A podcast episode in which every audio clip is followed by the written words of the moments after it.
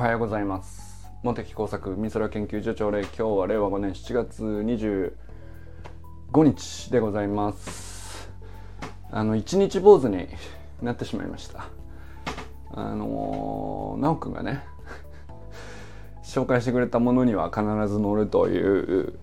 ことでポケモンスリープっていうまあ本当に結構ね力作アプリなんであのよくできているアプリだなと思いつつあのなんだろうなやっぱりコアなポケモンファンじゃないとって俺ちょっと思っちゃったな。えー、それで、まあ、ポケモンスリップっていう、まあ、睡眠管理アプリなんですけど、まあ、そのまあ、しっかり寝て良い睡眠の質をこう確保していくっていうのをただ管理するだけだと習慣化がすごい難しいのを、まあ、ゲーム性をこう持たせればあの楽しんで続けられるよねっていう、まあ、そういう趣旨だなと思うし非常になんていうかいいなって思うんですよ。実際のところ。触るとよくできてるしうーんなんだろうな。まああの普通のなんていうか他のね、えー、僕も今までちょこちょこ使ってきた睡眠管理系のアプリっていうかそういうのに比べてもうーんなんだろうな。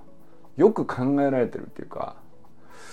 あのすごいいいアプリなんですよね。だからあ最初こうインストールしてあのまあ奈くんとフレンド申請してユージンさんとつながってみたいなことやった時には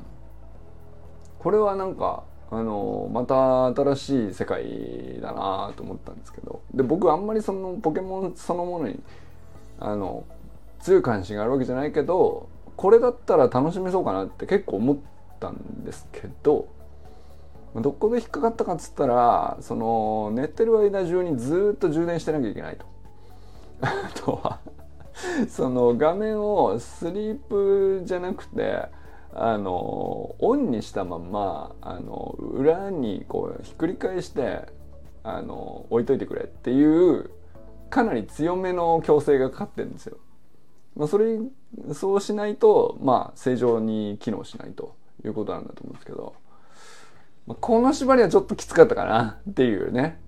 あのその縛りをやることによって得られている機能っていうのはもちろんわかるんですけどそのマイクをオンにして寝言が取れたりとか まあでもその寝言が取りたいわけじゃなくて、まあ、そもそもそのねあの体の動きを察知して寝てる寝てないを判別しているからまあそれは全然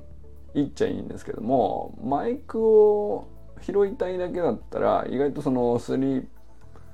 画面スリープモードでもやってるくれる管理アプリは結構たくさんあるんですけど、えー、まあポケモンスリープはね結構そこ厳しいんですよ。多分そのいろいろやりたいことを網羅してるんだと思うんですけどもう本当に何て言うのかな。不満っていうよりはあの何て言うのかな。俺にはちょっとオーバースペックだったってことなのかな？っていう感じがしましたね。っていうことで一日坊主になりました。いやもうやめるって決めたわけじゃないんだけど、やっぱり充電コードをずっと挿してなきゃいけないとか、まあ、これ多分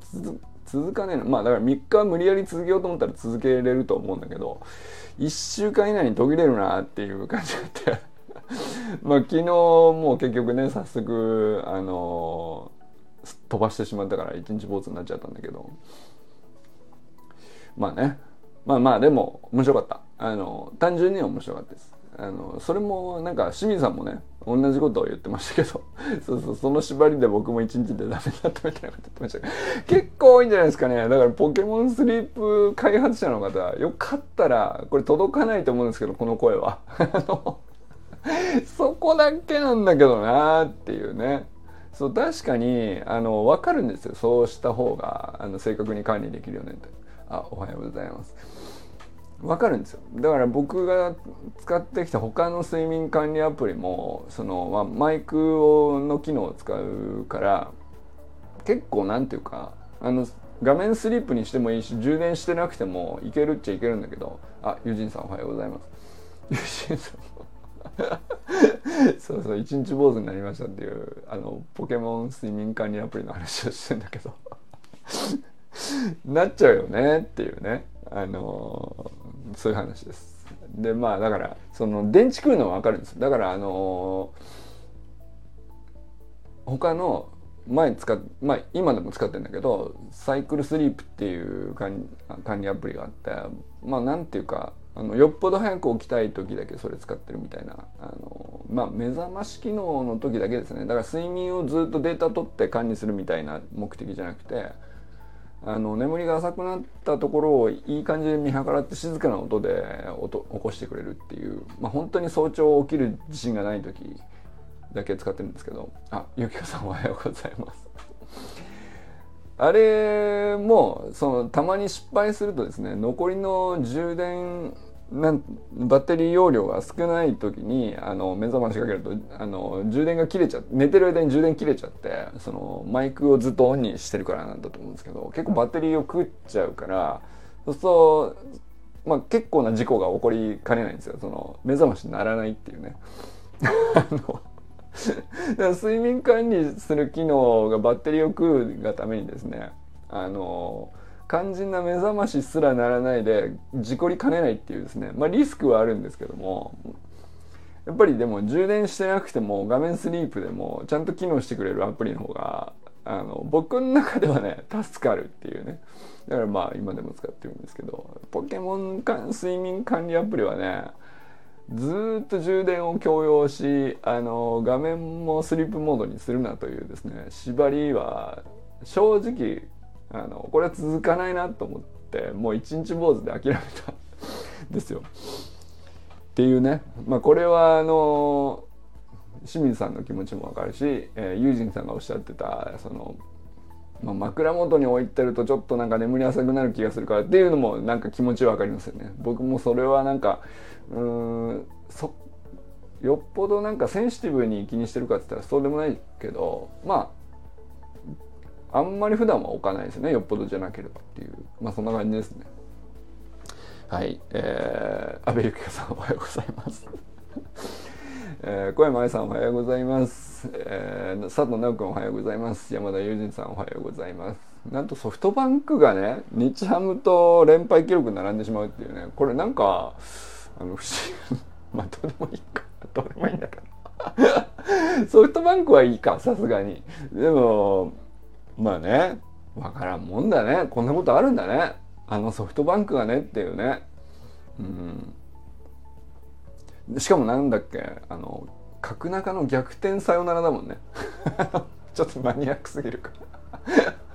嘘でしょっていうね。1対0で勝ってて抑えの切り札が出てきて逆転スリーランで のサヨナラっていう。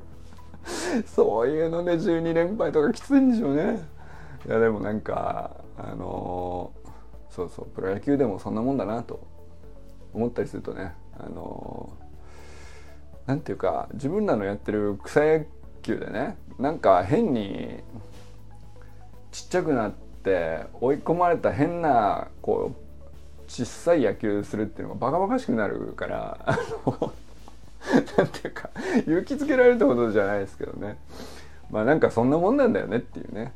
うん、まあ面白い競技だなっていうことだと思うよねなんかね。だって、うん、本当に強いチームだってそうなるんだからっていう。いやなんかあのそう周平さんがさあ周平さんおはようございます。周平さんが今朝ねなかなかの熱いスタイフを話してらっしゃいました。皆さん聞かれましたか？まあ最近周平さんが熱いことはね皆さんご周知の通りなんですけどもあのまあ少年野球でリーグ戦を企画していたりとかあのずっと前々から思っていたことだけどいよいよ周平が口を開いたって感じですよね。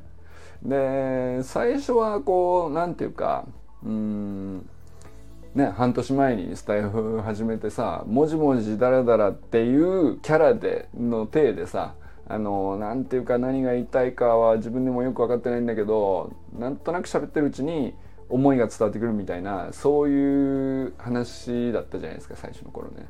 それが4月に入ってジムに通いだしてあのパキッとこうセロトニンドバドバ出てる感じのすげえなんかあのまず声に張りが出始めて で最近はあのリーグ戦立ち上げるぞっていう夢に燃え始めているからなんか熱いんだよ。その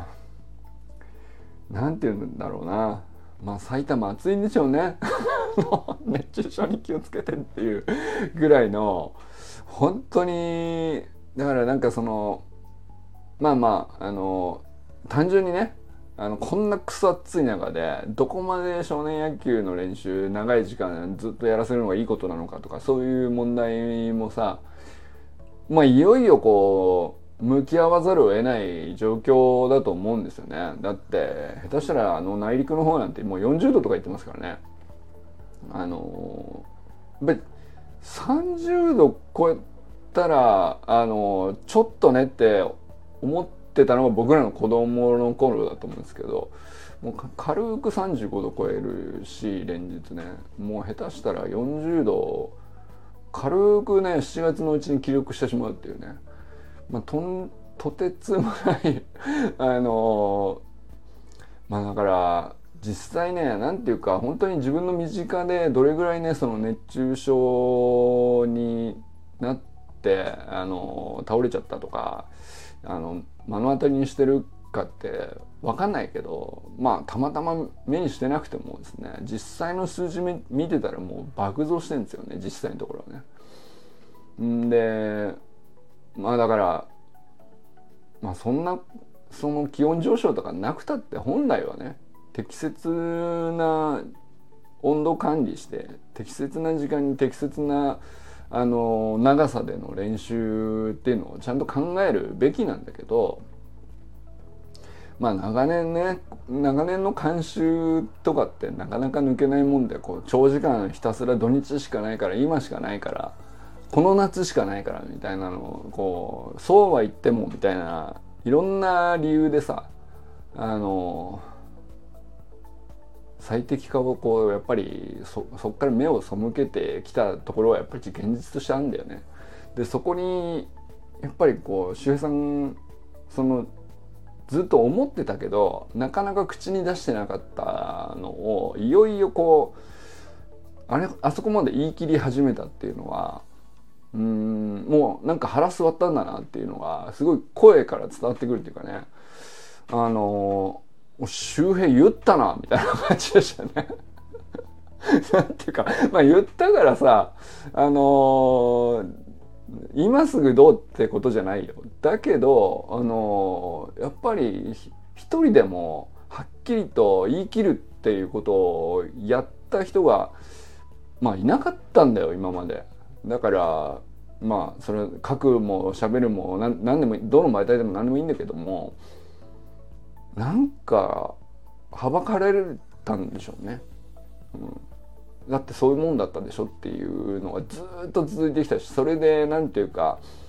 うんまあ素晴らしいプレーがあり素晴らしいこう感動のシーンがありうんまあいろんな夢を叶えてきた人たちをこうなんとなくどっかで否定しちゃうような感じになっちゃうからでもそういうわけじゃなくて 単純に現実と向き合ったらこうでしょっていうことを言ってるだけなんだけど周平さんはね。だからなんか言い切れる人ってほんと少ないと思うんですけどねあそこをね。うんこれでいいのか練習時間っていうまあだから僕が本当にあ本当にしっかり言い切ってんなと思ったの桑田真澄選手ぐらいじゃないですかね。でその桑田真澄選手が 10,、まあ、10年ぐらい前かな。あのこういうふうに語った。どこだったか、まあ、ブログだったのかフェイスブックだったかで。でしかもそれが炎上したりしてた当時ね。あのそんなあり方まどどうなんだっていうまあごくごくまっとうな最低でもこれぐらいでしょっていう、うん、まあその少年野球に限らずなんだけど少年野球中学野球高校野球でうんまあいろんな側面に関してなんですけど、まあ、指導者に向けてだったり練習時間に対してだったりうんまあだからその細かすぎるとかね。石井さんも今朝話してましたけど。そのまああとは何でしょうね。監督と選手の関係性とかもまあだいぶ変わったかなとも思いますけどまあそれでもねなんか野球ってやっぱりこういうとこあるなっていうね そういうのまだあるじゃないですか。あれをねなかなかねまっすぐストレートに言い切れる人少ないと思うんですけど、うん、いやだから僕は聞いほぼ聞いたことがないですね。なんかなんとなく思ってるっていうことは話してると分かるんだけどあの問題だよねって認識してるっていうことぐらいまでは伝わってくるけど公の場で怖くてみんな言わないっていう感じだと思うけどそれを結構周平さんあの言い切ったなっていうね。うん。なんていうか腹の座った今日の放送でしたね。あのぜひ皆さん聞いてみてください。中村周平のこう夜間学校として本当はもじもじだらだらあの何を言いたいかはなんとなく伝わってくれぐらいな感じだったのがねあのここまで言い切りましたよっていうね。1年しゃべ1年は経ってないからやっぱりでも半年以上スタイフやってるとこんなに変わんのかってちょっと思ったかなますね。でもそれは周平さん自身もその何度もこう言語化繰り返してるうちに同じこともかぶったりしてると思うんだよ。で過去に同じ趣旨のことを喋ったりもしてたと思うんですけどやっぱりこの何て言うのかね言語化自体もトレーニングだったり練習とか反復とかって要求されることなんですよねきっとね。だからやればやるほど同じことを言わんとしていてもあので同じ言葉を使っていたとしてもうん声の座りなんていうか腹の座り方が変わってきたりとかそれで説得力なんて全然違っちゃったりとかするからやっぱり何度でも言う言うのはなんていうか誰が聞いてるってわけでもない意識でこう黙々となんか投げ込んでるみたいな感じですよね周平さんの。うん放送ってね。今朝の俺本当に響いたな。なんか腹の底に来たっていうか。えー、うん。まあ週末のねあのいろんな見聞きしたことから始まってはいるんだけどずっとも7年その少年野球のコーチやってきて野球にも何十年関わってきてさあここに今もう周平さんのこうずっと見てきたものがこう今もこう言葉として凝縮されつつあるんだなっていうかなんかそんな力を感じましたね。はい。ということで寺石ゆかさんおはようございます。清水信之さんおはようございます、えー、山本健太さんおはようございます。森本あかねさん全くんかんくんおはようございます。砂塚森忠さんおはようございます。えー、なんだろうな。ゆきかさん来てるから。ちょっとゆきかさんのコーチング受けたよっていう話を昨日も一昨日もしたんだけど。あのまあやっぱりね結構なんていうかな。余韻がずっと残っててるミーティングってあんまりないないなんていうのか大体その終わってその日一日ぐらいはさあのこんなこと喋ったな楽しかったないい時間だったなっていう余韻ってあるんですけどやっぱりねあのこれあの1時間は本当に僕にとってはすすごく何て言うかな本当に質の高い時間だったんだなっていうのをね結構やっぱり日が追っていく時にあの薄れていくんじゃなくてむしろ何て言うかより鮮明になっていくっていうかさ。優香さんが何を聞いてくれたのか自分が何を答えたのか。うん。であの答えってそその言葉で表したのは本当に何ていうか言わんとすることを、えー、一番うん伝えられる表現だったのかとか。か細かい話ですけど何ていうのかな。うん普段こんなに細かく言葉に固執したりしないんですけど僕は。あのまあだからよっぽどなんかなんかこう残る言葉だったんでしょうね。自分にとっても。自分が吐いた言葉もそうだし。でなんあとはねなんかそのゆきかさんとのあのコーチングでこう結構持ってたのはですね。うん。あれですね。あのやっぱりリズムが合う合わないって結構あるんですよ。あの結構ねいろんな人と話しててあの話の中身自体は素晴らしいものになってたじ実際結構楽しかったりっていうことがあったとしてもその本当にこうピタッと波長が合ってるなって感覚になることっていうのはまあ本当に何回に1回かなっていう感じなんですけどこれなんだろうな俺の中ではそれがすごく波長があったというかちょうどよかったんですよね。あのーこれはコーチングするっていうまあそのプロとして見た時にコーチングするっっていう時にそのコーチングのスキルっていうのももちろん磨くのは大事だと思うんですけどあの自分のリズムが合う人をクライアントにするかどうかっていう感じだよな。でそこはなんかどうやってチョイスなんか話ねお客さんを選ぶみたいな話もちょっと違うのかもしれないけどできるだけねその求める人にはできるだけこう力になっていくみたいなのはコーチングの、まあ、プロとしてやっていく場合はねそういうことが必要な世界だとは思うけど、まあ、言ってもやっぱりそのうん受けてる側の視点からするとですねあの同じその質問をしてもらって同じような言葉が僕からこう引き出されてっていうことが起こったとしても他の人定は他の人のこう別な体験になるわけじゃないですか。それって何だろうなって言ったらまあやっぱり会話のリズムっていうかあのそれはね何て言うかやっぱその人固有のものがあるからあの言い悪いっていうよりは合う合わないがかなりあるだろうなっていう気はしましたね。でそれでいくとめちゃくちゃ合ってた。合ってましたね。俺の中では。すっごく居心地よかったですね。あのまあ引き出してもらった表現できたこう言語ができたことの一つ一つも、まあ、非常に僕にとっては有意義だったんだけどまあだからそれは何て言うかあの過去思っていたけどこういう表現じゃなかったっていうのをこう焼き直していたりそういう部分も結構あるわけですけど。だからそのコーチングって継続して繰り返して定期的に受けていくことでこう効果を発揮していくっていうのもそれはその通りだと思うんですけど。だからその継続してずっと寄り添っていくみたいな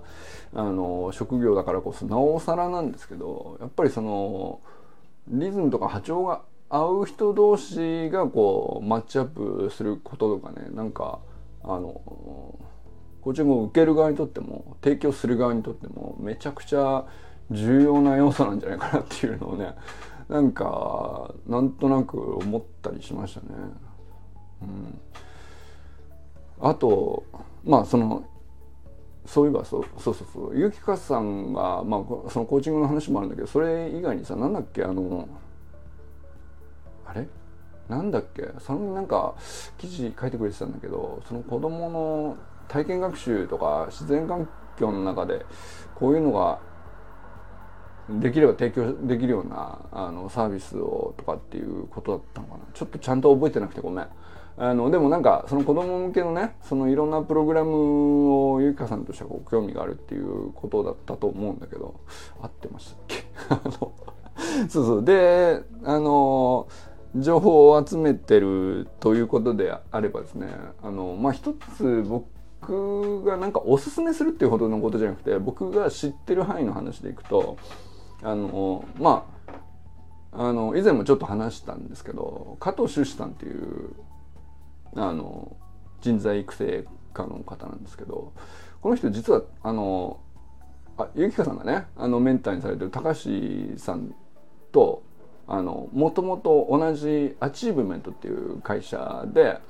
あの青木仁さんっていうそれもまあだから人材教育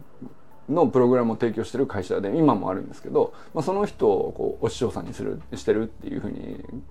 書いてたと思うんだけどだから同じ人をお師匠さんにしている者同士ではあるんだよね実はね。だから高橋さんがまあゆきかさんのメンターっていう話だったけどあのまあ、直接の面だかちょっと分かんないけど、まあ、そのねこの間紹介してくれたイベントとか T2S だっけ？であれでこう僕こういろいろ調べていたらその高橋さんすごい人なんだなってこういろいろ見てたんですけどでアウェアネスのこうアプリとかもちょっと使ってみたりとかねいろんな動画見てみたりとかしてた時にあのあなんかこうなんかどっかで見たことあるなとかどっかで聞いたことあるなっていう話が結構多くてでなんでかなと思ったらその根っこが実は一緒だ要するに師匠が一緒だったっていう。僕の、あの、かつてこう、なんていうか指示したというほどじゃないんですよ。プログラム、僕もそのプログラムを受けたぐらいの感じですね。で、それが加藤修司さんっていう方で、で、その、高橋さんと、師匠が一緒の人なんですけど、で、その人は今何をやってるかって、まあ多分、その、うんパッケージというかあの見せ方とかあの展開の仕方とか全然違うっちゃ違うんだけどあの高橋さんとはね。だからうんまあ流派っていうほど流派は違わないと思うんだけどやり方とかそのどこをターゲットにしてあの自分が社会貢献しようかっていうところが多分違うっていうぐらいの方なんじゃないかなと思うんですけど。でその人も結構最近その子供向けのあの野外の体験学習プログラムみたいなのをあのクレヨンズっていうんですけどあのまあ夏休みのこうサマースクールみたいな感じで企画してたりしたのをこうまあフェイスブックの案内っていうぐらいですけどね。だから詳しくその人があの今そのクレヨンズっていうプログラムの中でどういう提供内容なのかとかっていうのはちょっとわからないんだけどまあよかったらね調べてみてください。結構その加藤修士さんもあのまあ実績としては本当とんでもない人なんですけどあのなんて説明したらいいですかね。まあでも多分そのちょっと調べてもらってちょっと見てもらったらすぐピンとくるんじゃないかなとは思いますね。うん、まあ僕が実際にその経営者とか企業のリーダーシップ研修みたいな、まあ、そういう向けのプログラムとして僕がかつ10年ぐらい前ですかね。もっと前かな。それぐらい前にあの加藤志さんから受けたそのリーダーシップ研修みたいなやつがあるんですけどそれの時も要するにだから、まあ、自分のこうメンタルブロックどうやって外していくかとかでそれをこう自分個人の問題じゃなくて、まあ、チームを組んで、まあ、いろんな多様なメンバーとあの馬が合う合わないがこうできるだけ偶然になるようにシャッフルしながら合わない人ともちゃんとぶつかるようにこう仕組まれてるっていうか。でぶつかりつつ絶対乗り越えなきゃいけないっていうあの、まあ、環境を作って、えーでその時に結局本当のこう素の自分が出てくるみたいなさ、まあ、そういうのをこうなんていうかあの表面的なあの知識のインプットじゃなくて体験で乗り越えていかないとで、まあ、だからそういう時に野外環境が必要なんだよね結構ね。でそれをまあだから当時は結構大人向けだったんで割とハードハードって言ったらあれですけどまあまあなあのうんガチンコ勝負なプログラムでしたけど2日間かかっ2日間どっかに取り回り込みの合宿ぐらいの内容だったんでね。でまあやっぱりそれぐらいのこうみんな企業の経営者とかそれなりの肩書きの人ばっかりをだったからさ結構やっぱりそのなんていうのかな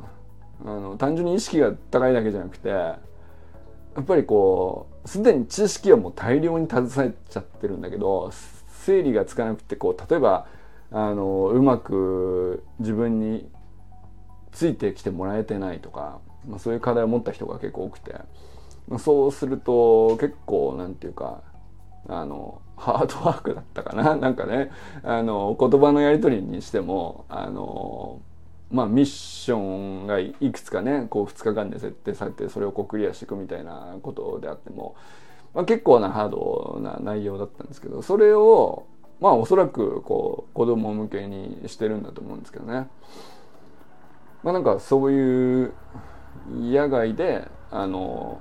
まあそれこそそのちょっとしたアスレチックに遊びに行くだけでもあのそういうことって結構子供だとさあのぶつかるじゃないですか。なんかね。で、まあ、それを、あの、まあ、親が連れてって、その、そこそこにほっといても、それなりのことを子供を学んでいくんだけど、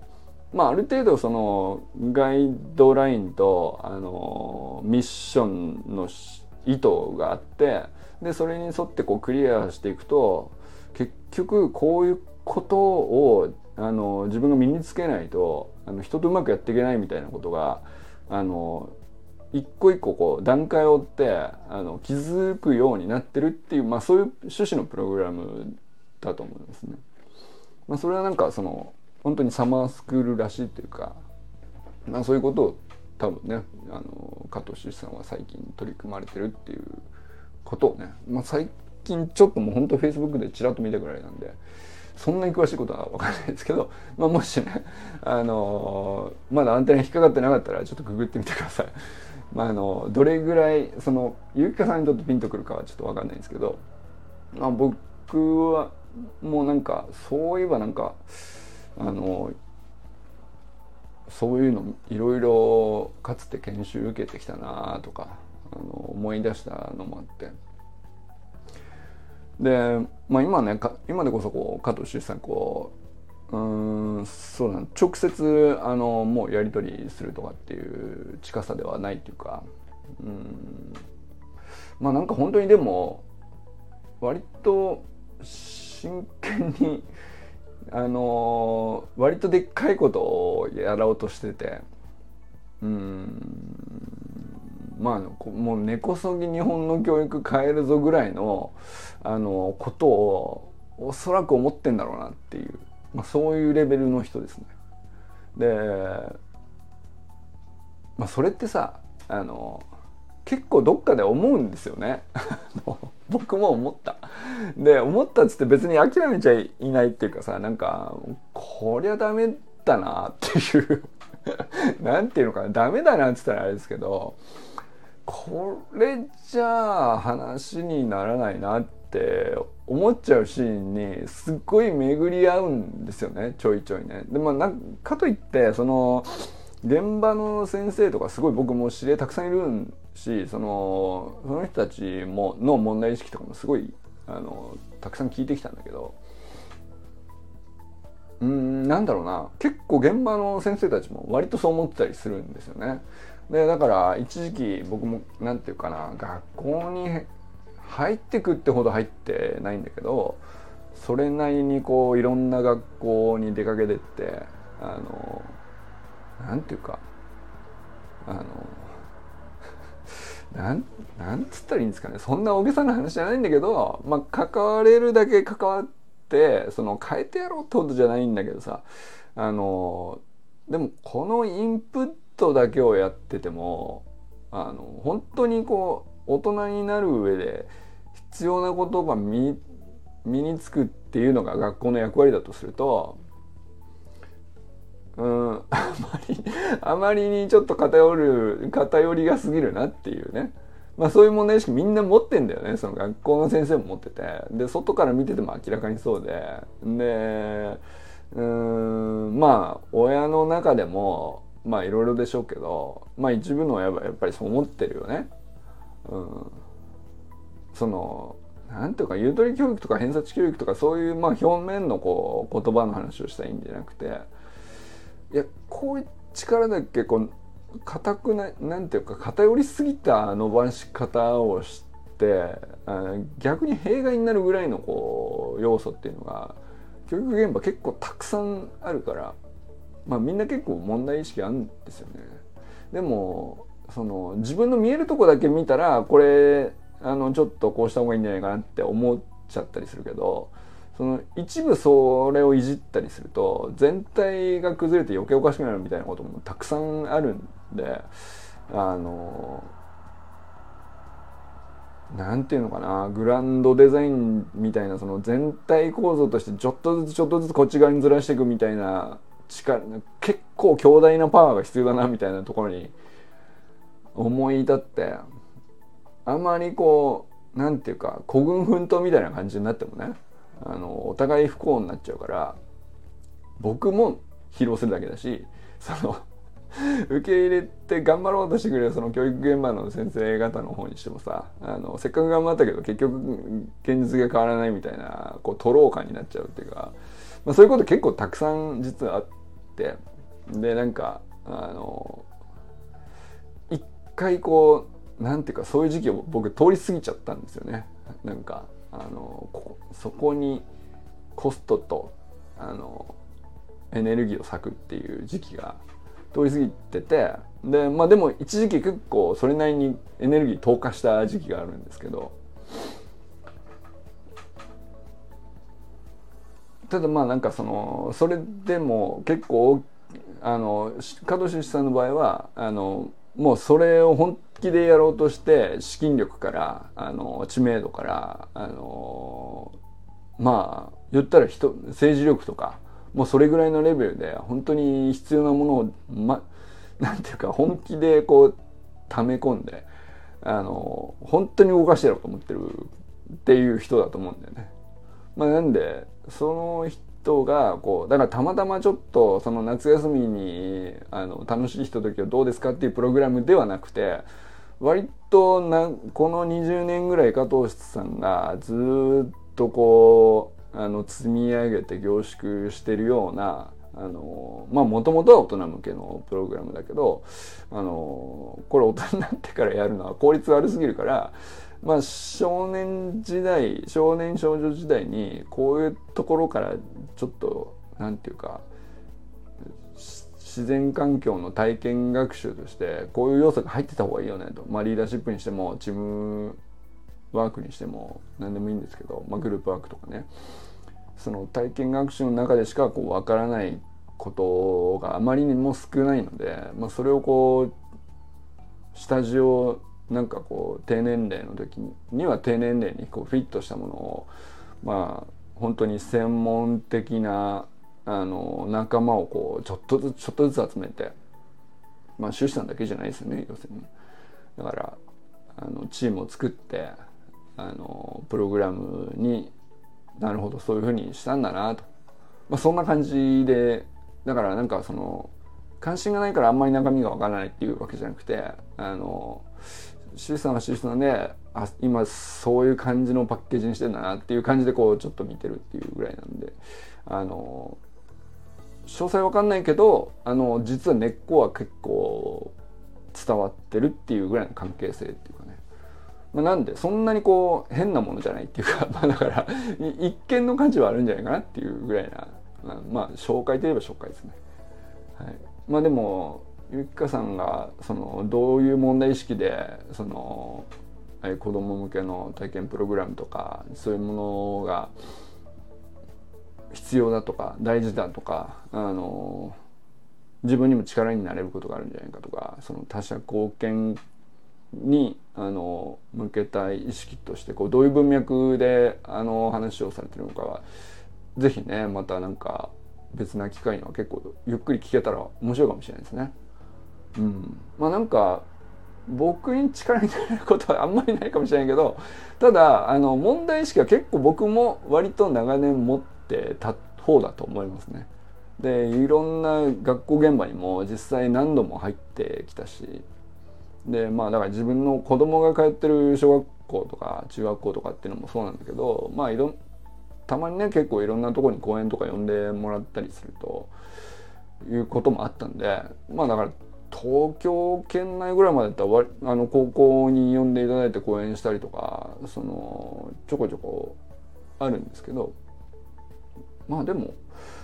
うん東京だけじゃないな。なんかまああの あるんですよ。なそれなりにあるんだけどやっぱり単発では限界あるなっていうのがその時当時のね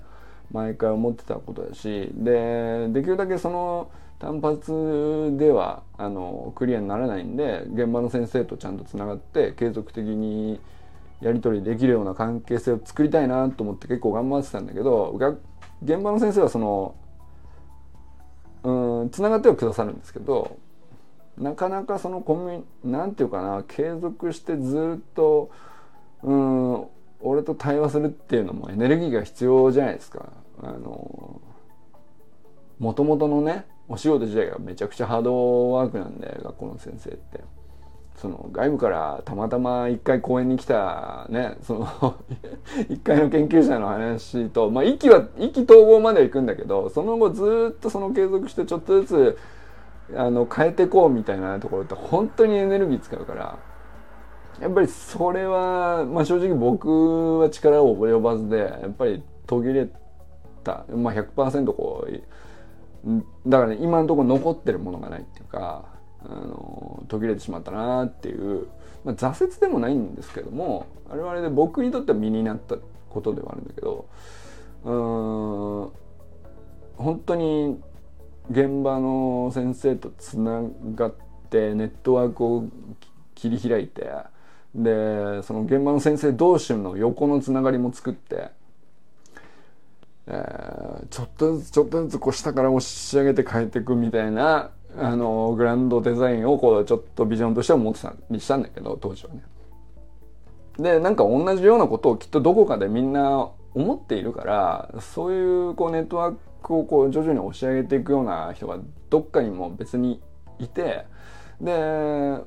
どこかで出会ってまたくっついて大きくなってっていうふうにこう力は大きくなっていくんじゃないかなっていうか、まあ、自分一人で何とかしようと思ったわけでも全然ないしでまあなんかそんな風なイメージだったんですけどあのまあなんかそれは正直今のところはねあの結構そんなこう大きく外に出てって広げるフェーズじゃなくなったなとは思ってるところなのかな僕はね。逆に一周回って戻ってきたのが地元の自分の娘が通ってる小学校の PTA の役員になるっていう で特に何を変えるっていうわけでもなくあのただただあの実態を見るっていうのを粛々とやるっていうところに立ち返ってる感じですかね。